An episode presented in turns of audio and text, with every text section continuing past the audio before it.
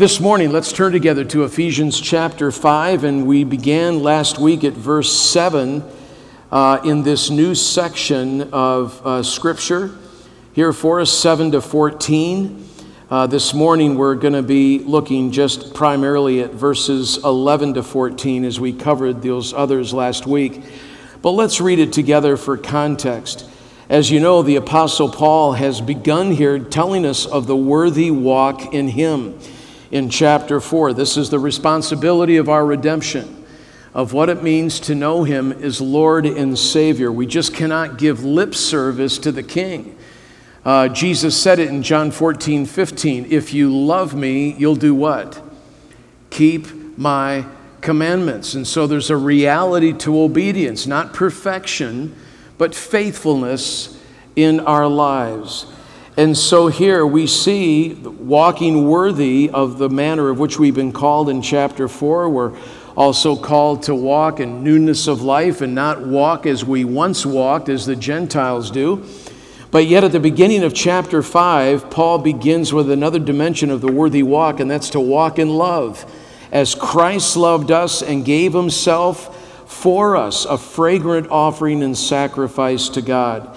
And so when we come uh, to verse 7 here, uh, we're given another aspect of this worthy walk, and this is at the end of verse 7 to walk as children of light. To walk as children of light. And so let's read together here Ephesians chapter 5, verses 7 to 14. The apostle says, Therefore, do not become partners with them. For at one time you were darkness, but now you are light in the Lord. Walk as children of light. For the fruit of light is found in all that is good, in right, and true. And try to discern what is pleasing to the Lord. Take no part in the unfruitful works of darkness, but instead expose them. For it is shameful even to speak of the things that they do in secret. But when anything is exposed by the light, it becomes visible. For anything that becomes visible is light. Therefore it says, Awake, O sleeper, and arise from the dead, and Christ will shine on you. The word of the Lord for the people of the Lord. What a great hope that we have in this glorious gospel of the Lord Jesus Christ. The psalmist says this in Psalm 55 22. He says, Cast thy burden upon the Lord, and he shall sustain you. For he shall never suffer the righteous to be moved. Isn't that a great verse? Cast your burden upon the Lord, for he shall sustain you, and he will never suffer the righteous to be moved. In a culture that is moving rapidly, that is disintegrating on the downgrade, it's what Spurgeon called the downgrade at the end of the 1800s. It's when he was warning of the churches of his time to not embrace in a worldly methodology just to be politically correct to the culture. Because the inference was is if you embrace a worldly methodology, you'll have to come up with some imperfect theology in order to justify the methodology. And therefore, for us in the body of Christ, the issue is never promotion, marketing, new campaigns, bumper stickers, slogans, whatever it may be. It's faithfulness to a holy God, isn't it? It's faithfulness, it's honoring Him in all things. So, whatever heavy burdens we have, we roll it upon omnipotence. We roll it upon the Almighty God. it, it is His burden then. It crushes us, but when the Lord takes it, He makes nothing of it. He will sustain us. It will be on Him and not on us. Our worst fear is when our trials should drive us from the path of duty out of fear. But this is the Lord. He will never suffer His people to be moved. He will honor us in our faithfulness to Him. He sustains us. He's the same yesterday, today, and forevermore. But the righteous before Him, though we endure affliction, it will never move us from salvation in Christ. It will never move us from the truthfulness of God's Word and from being faithful to Him. So if Jesus accepts us as righteous, it is in Jesus that He will keep us.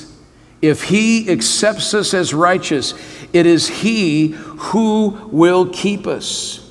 So, what about this present moment? What about the fears in the society in which we live? If we're going forth in this day's trial, if our shoulders are oppressed again by the burden and the load that we should have and to carry. We should not be so foolish as to take that burden upon ourselves, but we are to cast our cares upon Him because He cares for us. Therefore, we may walk faithfully in love, in newness of life in a manner worthy of the calling, not walking according to the former life, not walking according to the times, and being, as it were, pulled in by the things of this world at any given moment. But we may walk in love and walk as children of light, and we can be joyful and sing praise to the one true God who has taken all of our burdens. Amen. This is our great hope in Him. He is the burden bearing Savior. And so, therefore, the mourner can be comforted because our burdens are completely cast on the Lordship of Jesus Christ. Now, again, what a week that we've had. What an amazing week in our culture that we've had. Didn't it break your hearts to see what was revealed about Planned Parenthood and the literal wholesaling of these little aborted babies' lives for their liver and lungs and hearts and kidneys.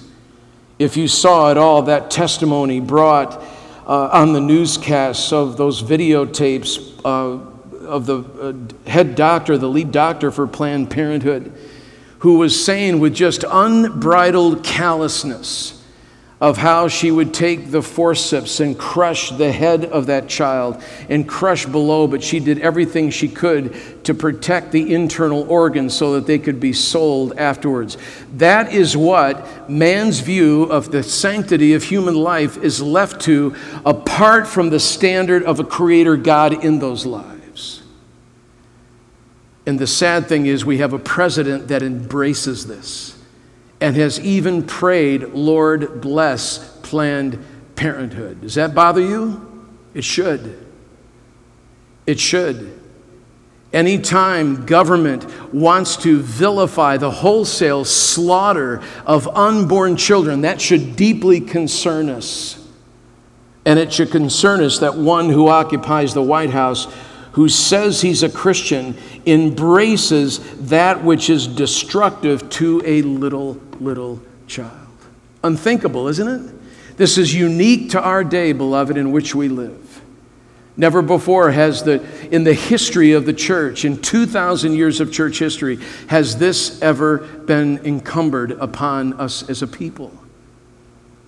And so, here, with all that's gone on in society, we are in a wonderful need of revival and reformation, a dramatic need to honor the Lord Jesus Christ, to return in faithfulness to a holy God, to call those who are living in unbridled, abject behavior against these things, against the standard of God's truth for marriage, against his standard for that which is carefully created by him in the mother's womb. When society now calls evil good and good evil, it is to that kind of society that is believers in the Lord Jesus Christ that we must, unbridled and in a way unstuttered, speak truth to power and to call a nation back to repentance in the Lordship of Jesus Christ. Listen, the only hope for our nation is the gospel of the Lord Jesus Christ, is it not? That is it. That is where we are. And this is not a time for Christians to be politically correct. And it certainly it is not a time for Christians to mask what they believe. We are to be bold for the things of the Lord. And I'm so grateful that literally millions of believers through all matters of media and social media and individual town hall gatherings and in their churches are praying for revival, are trying to encourage people to follow the Lord Jesus Christ. May I encourage you to pray for our own heads of state, to pray for our president and his family. Wouldn't it be wonderful if they came to know Jesus Christ as their Lord and Savior? This would be a tremendous blessing.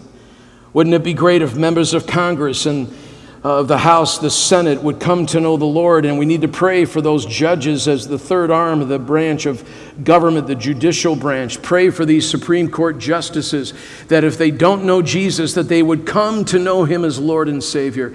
Because our problem in our nation is not economic, it's not education, it is not politics, it is theology. It is a spiritual issue. And it's to that issue, I believe, for such a time as this and the sovereignty and providence of God, that the Apostle Paul has us in Ephesians chapter 5 in this great section of Scripture. Because he's talking about our responsibility to the gospel as his regenerated people. And he's breaking down that responsibility for us here. By way of review from last week, we saw the difference here between walking as children of light and walking in darkness.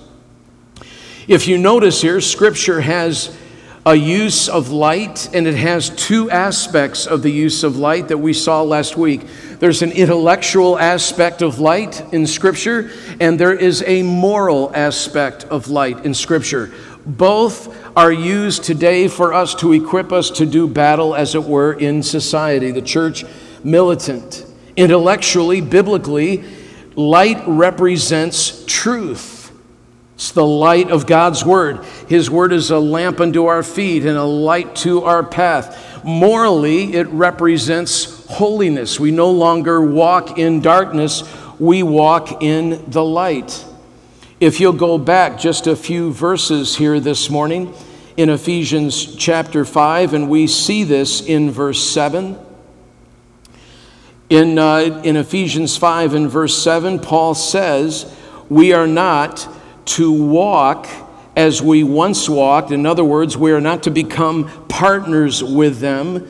That means the Gentiles. Paul is encouraging them not to partner with those that you once displayed your darkness. He says that for at one time you were darkness. That goes to depravity, that goes to the nature of man. Not that they were simply in darkness, they were darkness. But now he says, You are light in the Lord, walk as children of light.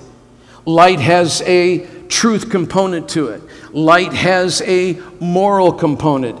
And again, by way of review, we see this in verse 9 For the fruit of light is found in all that is good, right, and true. Good, right, and true. And this has an impact in our lives as people of God, in the church, as well as in society. The goodness there that he speaks of is simply the highest of moral standard.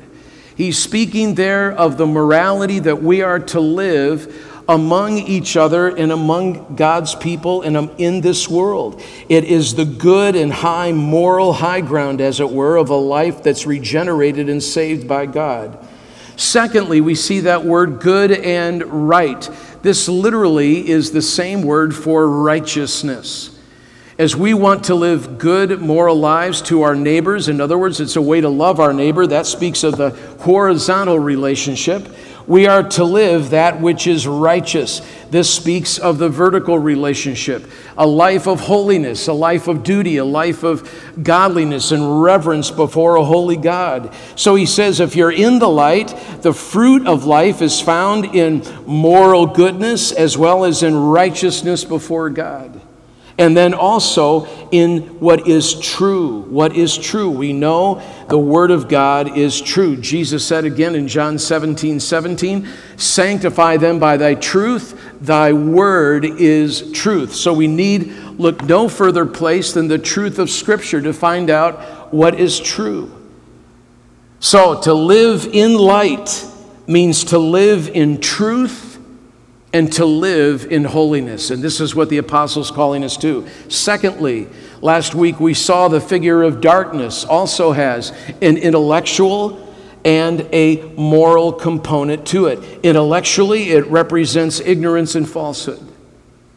Ignorance and falsehood. If you are in darkness, you have rejected the truth claims of Scripture. If you are in darkness, you have rejected all that is good and right and true before a holy God. And morally, it connotes evil. We saw this again over the last several weeks in Romans chapter 1 and 1 Corinthians 6 and 2 Timothy chapter 3, those huge long lists of a reprobate mind and those things that are given over to a moral and intellectual falsehood. And so we know that men, before they come to know Jesus, as our Lord said in John 3, always love the darkness rather than the light. So when we are regenerated, when we are born again, we have gone from darkness to light, from error to truth, from goodness, pardon me, from evil to good and right and true. And so the Apostle Paul is not assuming anything here for us at this wonderful church of Ephesus. He is saying, You don't be partners with them. You were once in darkness, now you are in the light of the Lord. And so he calls us, as we saw last week, number one, to remember our depravity. We were once in darkness, now we're in light. And then, secondly, we saw last week, not only are we to remember our depravity, we are to recognize our duty. And the recognition of that duty is to walk as children of light. If we are now the light in the Lord, that should be the new habit of our lives. That's how we know who is saved and who is not. We see it evidenced in their life faithfully in how they are to walk as children of light. Notice Paul brings an interesting phrase to this in our duty. He says in verse 10, and try to discern what is pleasing to the Lord. Try to discern what is pleasing to the Lord. That's a very interesting phrase. We know that according to Hebrews chapter 5, verses 13 and 14, that, that milk is for the immature, but spiritual meat is for those, meaning the Word of God is for those who are learned by constant use to have that truth permeate their lives and they're able to discern between what is evil and what is good. This is what the Apostle Paul is saying here that we are to discern that which is right before the Lord. In, in 1 Thessalonians chapter 2 and verse 4, he says, But just as we have been approved by God to be entrusted with the gospel, so we speak, not to please men, but to please God, who tests our hearts. There we get an understanding of what it means to please the Lord. We are to live to Him. And then in 1 Thessalonians 5 and in verse 21, he says, Test everything and cling to that which is good. We're to test it, we're to examine all things in light of Scripture, and we are to cling to that which is honorable and good. So to discern what pleases the Lord literally means how to apply the truth of Scripture every day to our lives to concentrate the issue of our lives according to Scripture. No wonder Proverbs talks about the skill of godly living.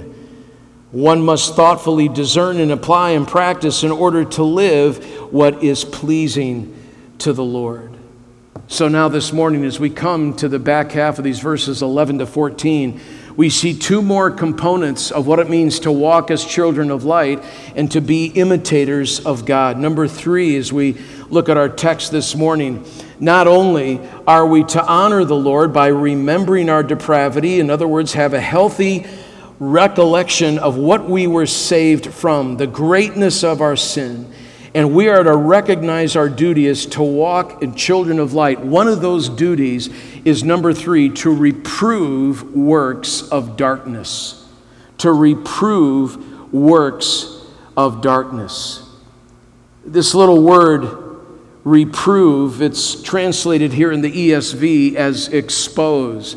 Now, we need to bring some careful uh, meditation on this particular verse because people might think that this is to run some sort of Geraldo esque expose uh, on people's lives, and that's not what it means. It doesn't mean to go on the nightly news and expose the works of evil that are going on in, in the world or even uh, within the church or even in our own lives personally. Far from it. It means to reprove, it has the meaning of convincing through argument or careful biblical discussion. So, when we come to discern what is pleasing to the Lord, but to take no part in the unfruitful works of darkness, but instead expose them. Expose them. What does this mean? It means to give a godly reprimand, to call into account it also can mean to chasten or to punish. What does this mean for us in an everyday life, the practicality of this life? Uh, let's look together at a few verses that I think will give us insight into this text. Let's go to 2 Timothy chapter 3 this morning in verses 16 and 17. 2 Timothy chapter 3 verses 16 and 17. These are two of the most important verses in all of Scripture on the veracity, authority, sufficiency of Scripture found anywhere in the Bible. As you know, as you're turning there, it broke my heart to see a former CCM artist and friend of mine who has written some beautiful songs in the past come out and announce just two weeks ago that he is no longer embracing the infallibility and inerrancy of Scripture. Inerrant means without error, infallibility means it's true in all of its parts and all that it proclaims. He no longer believes in the divine inspiration of Scripture. In fact, he's gone to the point of saying not even all Scripture is inspired. The question I tried to ask him directly, and I have not heard yet back from him, was how do you know if you don't accept all of God's Word as God's Word, how do you know which parts are inspired and which parts are not? How do you know which parts are full of error and which parts are not? How do you know which parts are truthful in all of its respects and which parts are not? Listen, we honor the Word of God for being the Word of God because its author is perfect and without error and true. If this was a human book, we could see cause for error, but it is not. It is Scripture. It is all of God's Word. So when we come this to 2 Timothy chapter 3, in verses 16 and 17, notice this. He says, All scripture is theopneustos, breathed out by God, and is profitable for teaching, for reproof, for correction, for training in righteousness. Here's the effect that the man of God may be complete, thoroughly equipped for every good work. Now, this goes to the heart of a, of a very important word that we like to use for scriptural truth, and it's, be, it's the word inspired. Inspired. This is what it means uh, when we speak that scripture is the inspired, holy word of God. What does that mean? What does it mean that we believe scripture is the inspired Word of God. Let me uh, recall uh, some words here by, by J.I. Packer, a dear brother in Christ who has written in his wonderful little book, 18 Words, on revelation, inspiration, inerrancy, infallibility, and scripture. I would highly commend that little book. It's inexpensive, it's not long, it will encourage you in the authority of God's Word. Scripture, he says, is divine writing. That's what we mean by inspiration. All Scripture, every part of it, is inspired by God. This reference can be said at once has no psychological overtones. It does not imply that the biblical authors all wrote in a state of ecstasy or abnormal, abnormal heightened consciousness, or yet they wrote in, as some sort of automaton, but in some sort of trance. But no, inspiration, theopneustos, means that the word is breathed out from God, literally expired. Expired out of God. It's not that man wrote words or was taking dictation and God somehow came and infused the holy word of God with divine inspiration, made human words divine. No, on the contrary, we know that's not true. Uh, 2 Peter chapter 1, uh, verses 20 and 21 clearly state this, knowing that, first of all, no prophecy of Scripture comes from someone's own interpretation. No prophecy, listen to this, was ever produced by the will of man. But men spoke from God as they were carried along by the Holy Spirit. That is inspired writings. Inspired writings. That's what we mean by this. So Packer continues when he says that this statement simply means that all that comes under the category of Scripture simply comes from God. We accept that unequivocally here this morning, do we not? Scripture is God's Word, and that's why we come to it. It means that God is giving His divine revelation to us. God has breathed it out through the Holy Spirit by the agency of a human author, but yet He has bore it all along by virtue of that which men spoke as they spoke from God. So when Scripture says that the biblical writers were God's pens in the same sense that the prophets, when they preached, were God's voices, so that all that was written could be introduced with the same confidence and formula as the prophets spoke when they said, Thus says the Lord. Anytime that we are reading God's word, it is, Thus says the Lord. This is the duty of any pastor is to come and exegete God's word. It's to understand what the text of scripture is saying and therefore is meaning and how we are to apply it in our everyday lives. So beloved, when you are holding scripture in your hand, electronic or otherwise, when you are holding the word of God, you are holding that which is the most sacred thing in all of this life that you will ever hold and that is the holy word of God. It is the Bible, it is Scripture. And so we read that, that Scripture has a multiplicity of purposes here for us. Uh, notice here what Scripture can do. Paul says it here in an economy of words. He says it is profitable for four things teaching, reproof, correction, and training in righteousness. Here we come to what the what Paul says we are to do in Ephesians 5. It is for reproof. Reproof. Again, this is the same word he uses in Ephesians 5 for the word to expose. And what it means is to encourage people to stop doing what's wrong by the sheer command of Scripture. To stop doing what's wrong. Notice, it not only teaches us that gives us the meaning of what God is wanting to say to us through the reading of Scripture, the teaching of Scripture, but for reproof to stop doing what's wrong, for correction to start doing what's right, and to train in righteousness. It righteousness. It is the key component of our sanctification. If we want to know how we are to live before a holy God, we come to the truth of Scripture. It trains us in righteousness. It encourages us on how we are to live, and we have the confident assertion to know that we are complete, equipped for every good work. So, how is it that you can use your spiritual gifts? How is it that you can function properly within the body of Christ? How is it that you can become effective witnesses to this generation? It's through the truth of Scripture. The truth of Scripture. This gives us a little insight as to what the apostle was meaning here by expose exposed. Let's go over to 2 Timothy chapter 4 in verse 2. Paul is encouraging again a young Timothy on his heavenly charge and calling. And he tells Timothy to preach the word. That's what we are to do as pastors. We are not to be clever storytellers or raconteurs, humorists within the pulpit.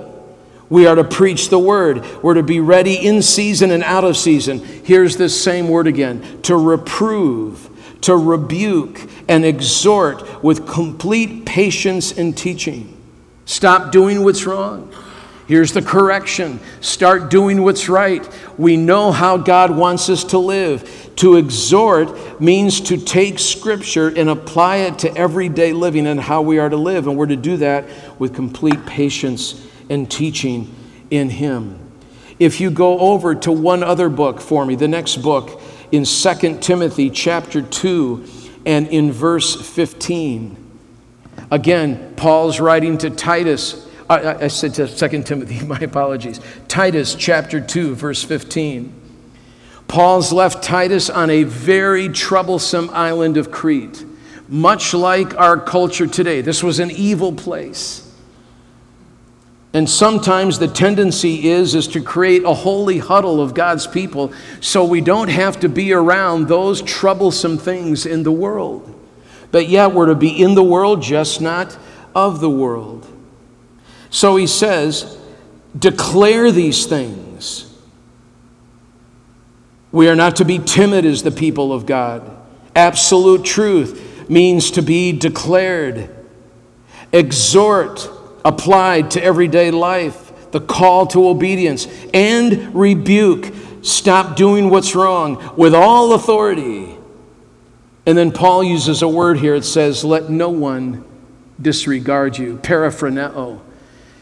As periscope gives you the ability to look around, periphroneo, Paul says, don't let anybody catch you off guard as a minister of the gospel with the ability to look around you to try to trip you up with unsound doctrine or human reasoning.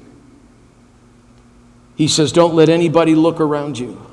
Don't let anyone disregard you. Command these things, declare them, rebuke with all authority. We are not to be dismantled, as it were, in culture by those who would simply want to bring demise to the name of the Lord Jesus Christ. We're to speak the truth in love. We're to love our neighbors, we love ourselves. We are to go with humility and grace and boldness and plead with people to follow the Lord Jesus Christ. But we are to rebuke with all authority. I tell you, there's a very vivid example of this. It's a familiar story to us, but let's go to Acts chapter 5 this morning verses 1 to 11. Here we see this wonderful couple, Ananias and Sapphira, and they had committed upon selling some of their property that they were going to give the proceeds to the church, to the apostles. And they were going to use that money to help meet needs within the church. And it says a man named Ananias and his wife Sapphira, they sold a piece of property. And with his wife's knowledge, notice they're doing this together, he kept back for himself some of the proceeds and brought only a part of it and laid it at the apostles' feet. This is someone who maybe thought they would get $500,000 for a piece of property. They got 700. They said, "Who's going to know? We'll just give 10%, we'll give 70, we'll keep the rest for ourselves." And yet, but they had committed a sin against God. Giving is important. Giving is important. Has the Lord blessed you with a house sale? We are to give accordingly. A piece of property sold, we are to give to the church to help meet the needs, to carry on the work of the ministry. And this is what happened with Ananias and Sapphira. They kept back some of the proceeds and brought only a part of it and laid it at the apostles' feet. They thought they could do an end around on this. But Peter said, Ananias, why has Satan filled your heart? Notice there's a spiritual component to line to about what you are able to do in the support of a local church. He says, Satan has filled your heart to lie to the Holy Spirit and to keep back for yourself part of the proceeds of the land. While it remained unsold, did it not remain your own? And after it was sold, was it not at your disposal? Why is it that you have contrived this deed in your heart? You have not lied to man, but to God. And beloved, there it is. All sin is first and foremost an affront against God and his holy character.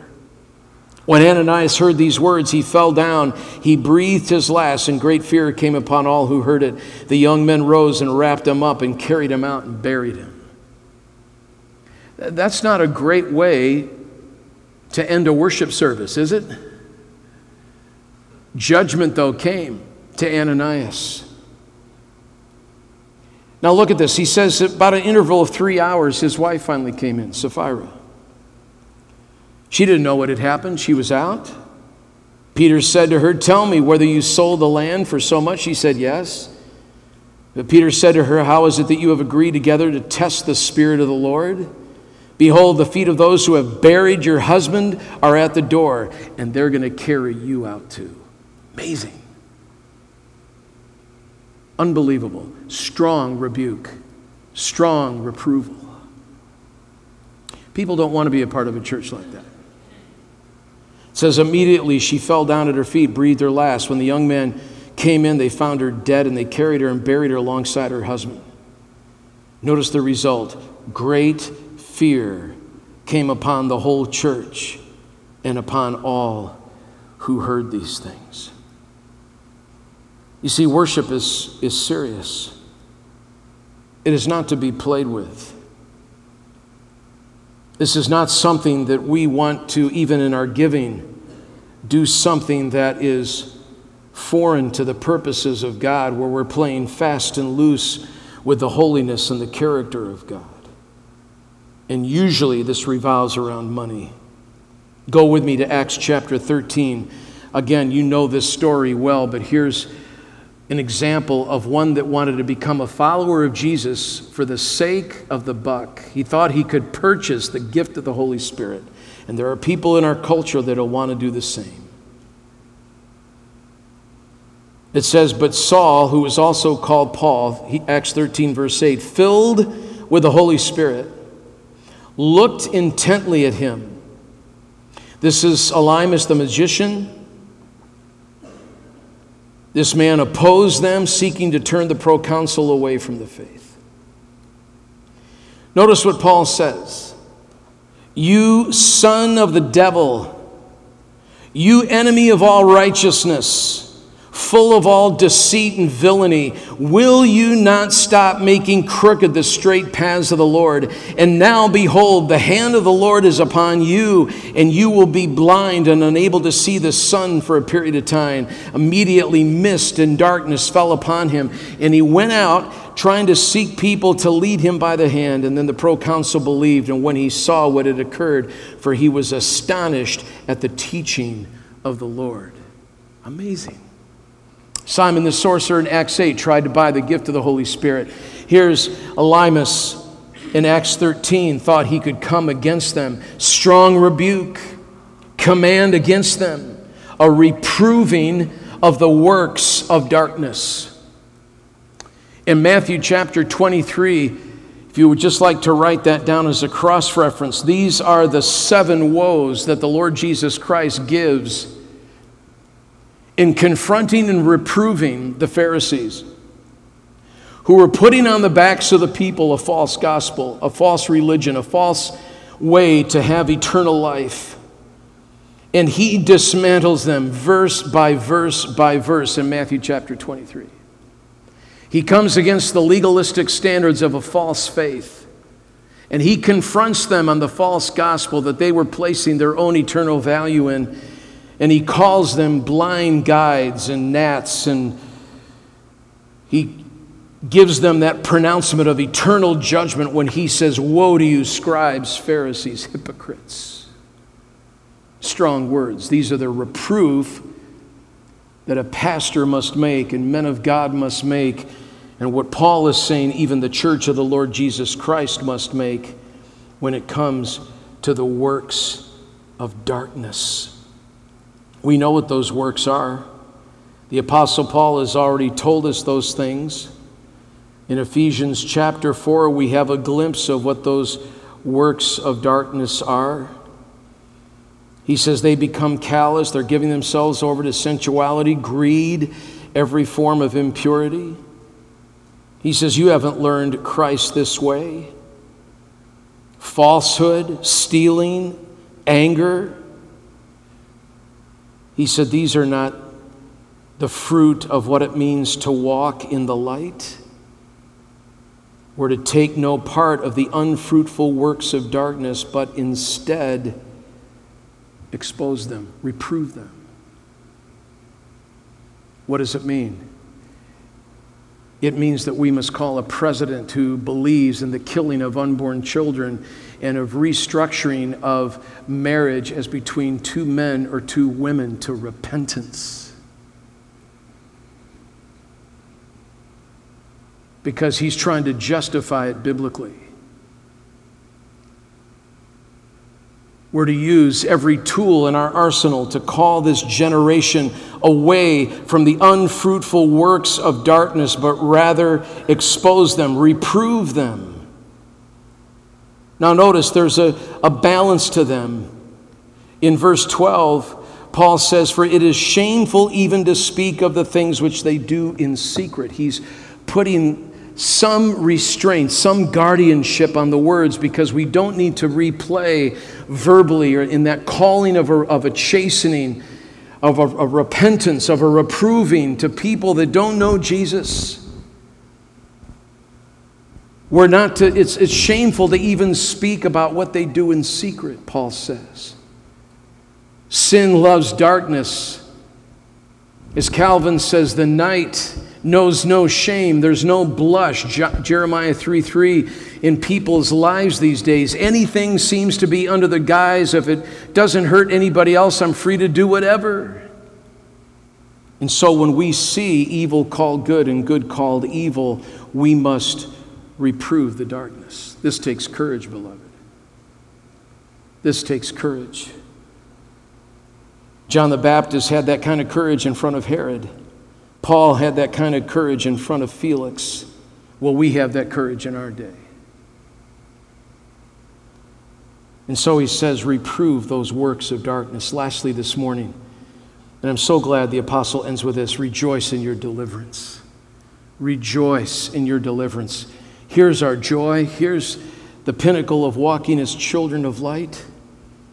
Notice this in verses 13 and 14. But when anything is exposed by the light, it becomes visible. It becomes visible. Uh, would you turn back with me, please, to John chapter 3? And here Jesus has been sharing and giving this great gospel message to Nicodemus and he's now sharing the gospel. John chapter 3, beginning at verse 16. We know this. For God so loved the world that he gave his only Son, that whoever believes in him should not perish, but have eternal life. Good news, isn't it? The gospel. Good news, eternal life. For God did not send his Son into the world to condemn the world, but in order that the world might be saved through him. He says, Whoever believes in him is not condemned, but whoever does not believe is condemned already because he has not believed in the name of the only Son of God. And this is the judgment. The light has come into the world, and people love the darkness rather than the light because their works were evil. Everyone who does wicked things hates the light and does not come to the light, lest his works should be, here's our word, exposed. We always love the darkness.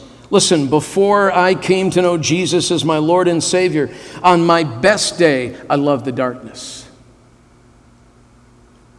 I didn't want to come to the light. Why? The light exposes the darkness. The light of the gospel exposes that. But whoever does what is true comes to the light so that it may be clearly seen that his works have been carried out in God. See, there's the rejoicing of our deliverance. It's part of the gospel. It's the light of the gospel that exposes the darkness of our sins so that by God and His grace, that we must repent and confess Jesus as Lord and Savior of our lives.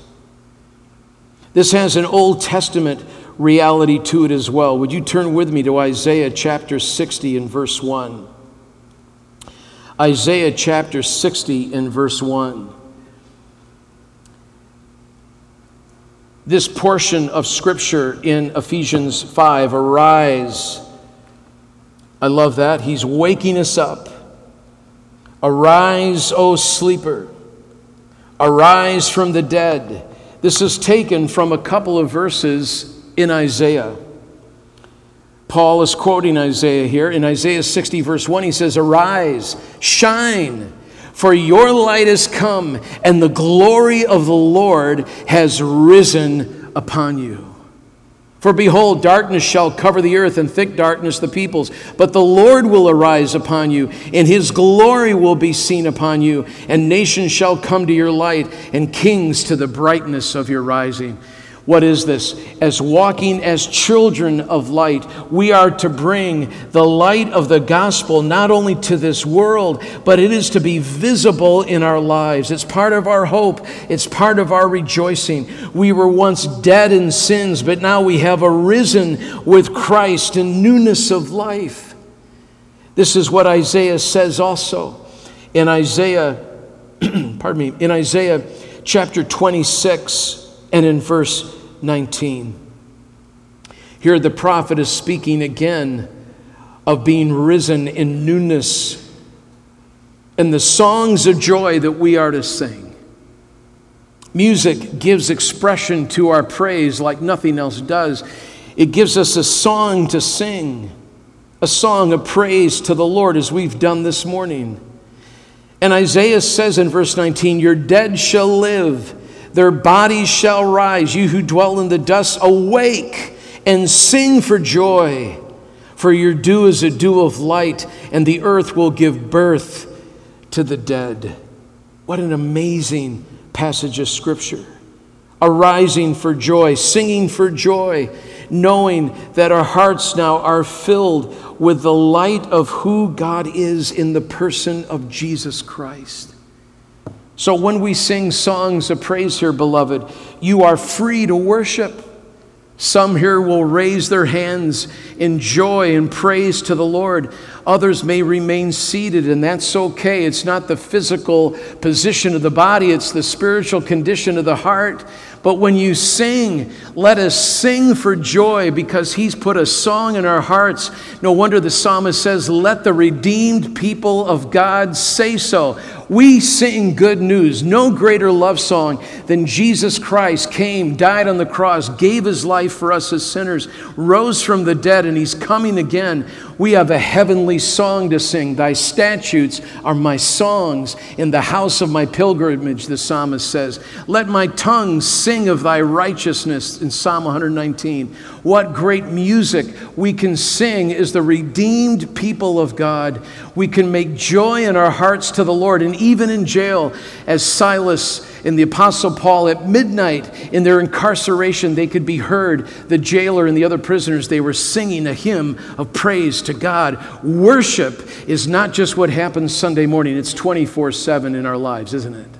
Great hope, great joy, great singing great songs that we get to offer to the Lord. One of those precious New Testament songs is found in Luke chapter 1, verses 78 and 79. This is known as part of Mary's Magnificat. And here it was a wonderful prophecy of the Holy Spirit in, in Luke 1 that gives a cause for rejoicing with Mary that she was going to be the blessed among all women. Her soul was going to magnify the Lord, and her spirit would rejoice in God, her Savior. And then we see also with Elizabeth giving birth to John the Baptist. They were both expecting at the same time, and hear the prophecy to Elizabeth that there would be great rejoicing, that her son would be a prophet. And then at the end of this great first chapter of Luke, we see, pardon me, Zechariah's prophecy. He was filled with the Holy Spirit. And in verses 78 and 79, he says, Because of the tender mercy of our God, whereby the sunrise shall visit us from on high, to give light to those who sit in darkness and in the shadow of death, to guide our feet into the way of peace. This is great rejoicing, great hope, great deliverance with the coming of Messiah in Jesus Christ. Nowhere does that resonate more clearly in the epistles than in Romans chapter 13, and we're going to close with this this morning. We're to walk in love and we're to walk in light. We're to walk in all that is good and right and true. We're to, we're to reprove works of darkness. We're to encourage people, flee, repent from those things, show what the biblical model is in our day for marriage, so of the importance of that unborn child and the, the importance of the sanctity of life. These are things, these are hills to die on in our culture today.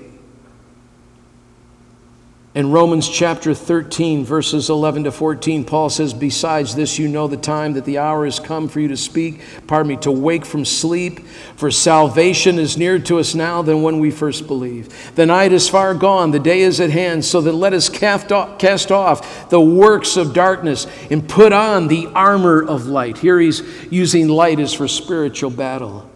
Let us walk properly as in the daytime, not in orgies and drunkenness sensuality, sexual morality, quarreling, jealousy, all matters of sins. He says, But put on the Lord Jesus Christ and make no provision for the flesh to gratify its desires. Think of any way the lust of the eyes, the lust of the flesh, the pride of life, anything that we face in this world is a sin issue, is darkness. But he says, Put on the Lord, walk properly as in the daytime. Here's the fruit of new generation not sinlessness, but faithfulness. Faithfulness in the Lord Jesus Christ. This is how we are to live. This is what we're to do. I don't have this scripture listed above, but I would like for you to turn there with me. You might say, Brother, what does that actually look like? How do we know what it means to walk in the light? How do you know what it means that when we rejoice in our deliverance and when Paul says to walk properly. How do we know what that looks like? Go with me, please, as we close this morning. 2 Peter chapter 1. 2 Peter chapter 1 and verses 6 to 11. Here's what this looks like very practical. Here's why Peter is writing, in fact, this epistle. He begins by saying this very reason. This very reason. Make every effort to supplement your faith. And here he gives a list. If you've never discipled someone, I would encourage you here's how you disciple them. He first gives the first characteristic virtue. This is moral excellence. And then you add to your virtue knowledge. That's the truth of God's word. And then knowledge, self control, that's obedience. And then self control, steadfastness, that's endurance. And steadfastness, godliness, that means reverence before a holy God. And with godliness, brotherly affection. In other words, in the church, we are to deeply care and love one another. And then brotherly affection, he says, with love. This is sacrificial love sacrificial love. He says, if these qualities are yours and increasing, they keep you from being ineffective or unfruitful in the knowledge of our Lord Jesus Christ. Virtue, knowledge, steadfastness, godliness, brotherly affection, love. This is how we can pray for each other. This is how we can pray for ourselves. We will never be unfruitful or ineffective as witnesses for the kingdom, as salt and light to this dying world, as walking in love, walking in a manner worthy of our calling, walking in newness of life, not walking after the Gentiles, walking as children of light. But notice this in verse 9 if you lack these qualities, Whoever lacks these qualities is nearsighted that he is blind, having forgotten that he was cleansed from his former sins. There's the gentle rebuke to our lives. Therefore, brothers, be all the more diligent to confirm your calling and election, for if you practice these qualities, you will never fail. Again, not sinlessness, but faithfulness. A righteous man falls down seven times, but he gets up seven times. That's the life of repentance. For in this way, there will be richly provided for you an entrance in the, into the eternal kingdom of our Lord and Savior, Jesus Christ. So you see, my brothers, when we come before the Lord, when we honor Him, when we see that this is something that we can persevere for the kingdom, that we can walk worthy. It's a sign of our true salvation, it's part of our sanctification. We remember our depravity. We were once this way as sinners before we came to know Jesus. So it's a call to humility. We recognize our duty. We want to walk as children of light, and we can pray, Lord, bear me the fruit of light goodness, righteousness, truthfulness. And then we want to not only reprove works of darkness because we're in a culture that is flaunting darkness over light and evil over good. In fact, they're calling it light and good, even though it's darkness and evil. We can boldly, but yet gracefully rebuke, reprove, expose that of saying this is not honoring to a, a faithful God. And then lastly, our lives should be marked with joy because we have been awakened from our slumber. Notice how Paul ends that phrase here in verse 14 and Christ will shine on you. Christ will shine on you. Arise from the dead. Christ will shine on you. This is how we are to live. Next week, as we look more faithfully of this worthy walk, verses 15 to 21, we're going to see what part of God's will for us is in living this worthy walk. Listen, beloved, it is a desperate time in which we live. It is an evil time in which we live. America has sold its original heritage in Christ for something less than what it is. And we need to honor the Lord Jesus Christ with a life of obedience. The good news is, as the times get darker, the light in our lives will shine even the brighter. So, this is a great time for rejoicing. It's a great time for evangelism. May I encourage you this next week to invite some friends and neighbors that maybe haven't come to church in a long time. Invite them. Do the work of the ministry. Bring them to hear the glorious good news of the gospel. Bring them to hear that there's hope beyond this culture in which we live. The worldwide spiral down in so many key areas that are biblical issues. We must be faithfully equipped to give a reason for the hope that's in us on those times. These are serious times. These are serious times. And it takes people that are serious about the Lord Jesus Christ and His Word to be a light to this particular world in which we live in. May that begin with us. Amen. May we be faithful witnesses unto this end. Let's bow in a word of prayer together.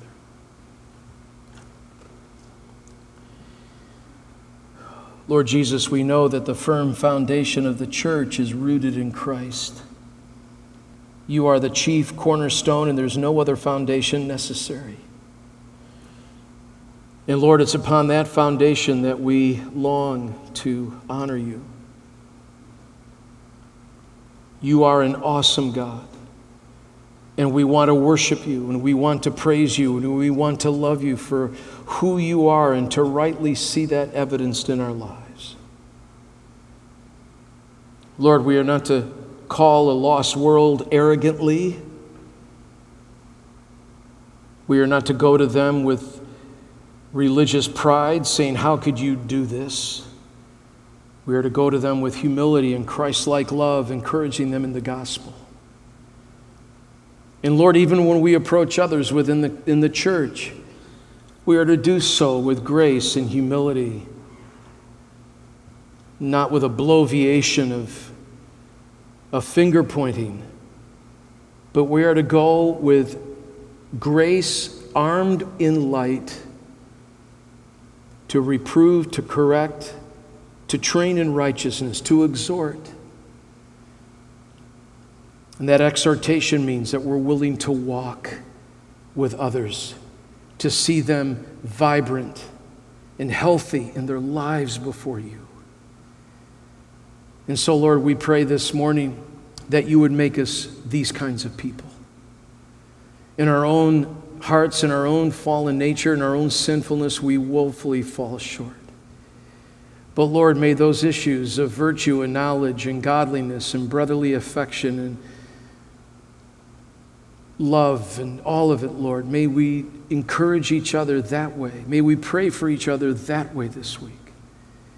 For even the Apostle Paul said, I have not arrived at this.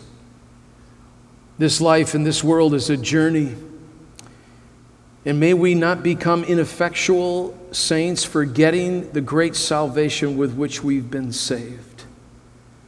But may we honor you, Lord, with the fruit of a life redeemed. Thank you for the privilege of knowing you as Lord and Savior. And in knowing that privilege, Lord, may we honor you this day. For it's in the name of the Lord Jesus Christ we pray. Amen.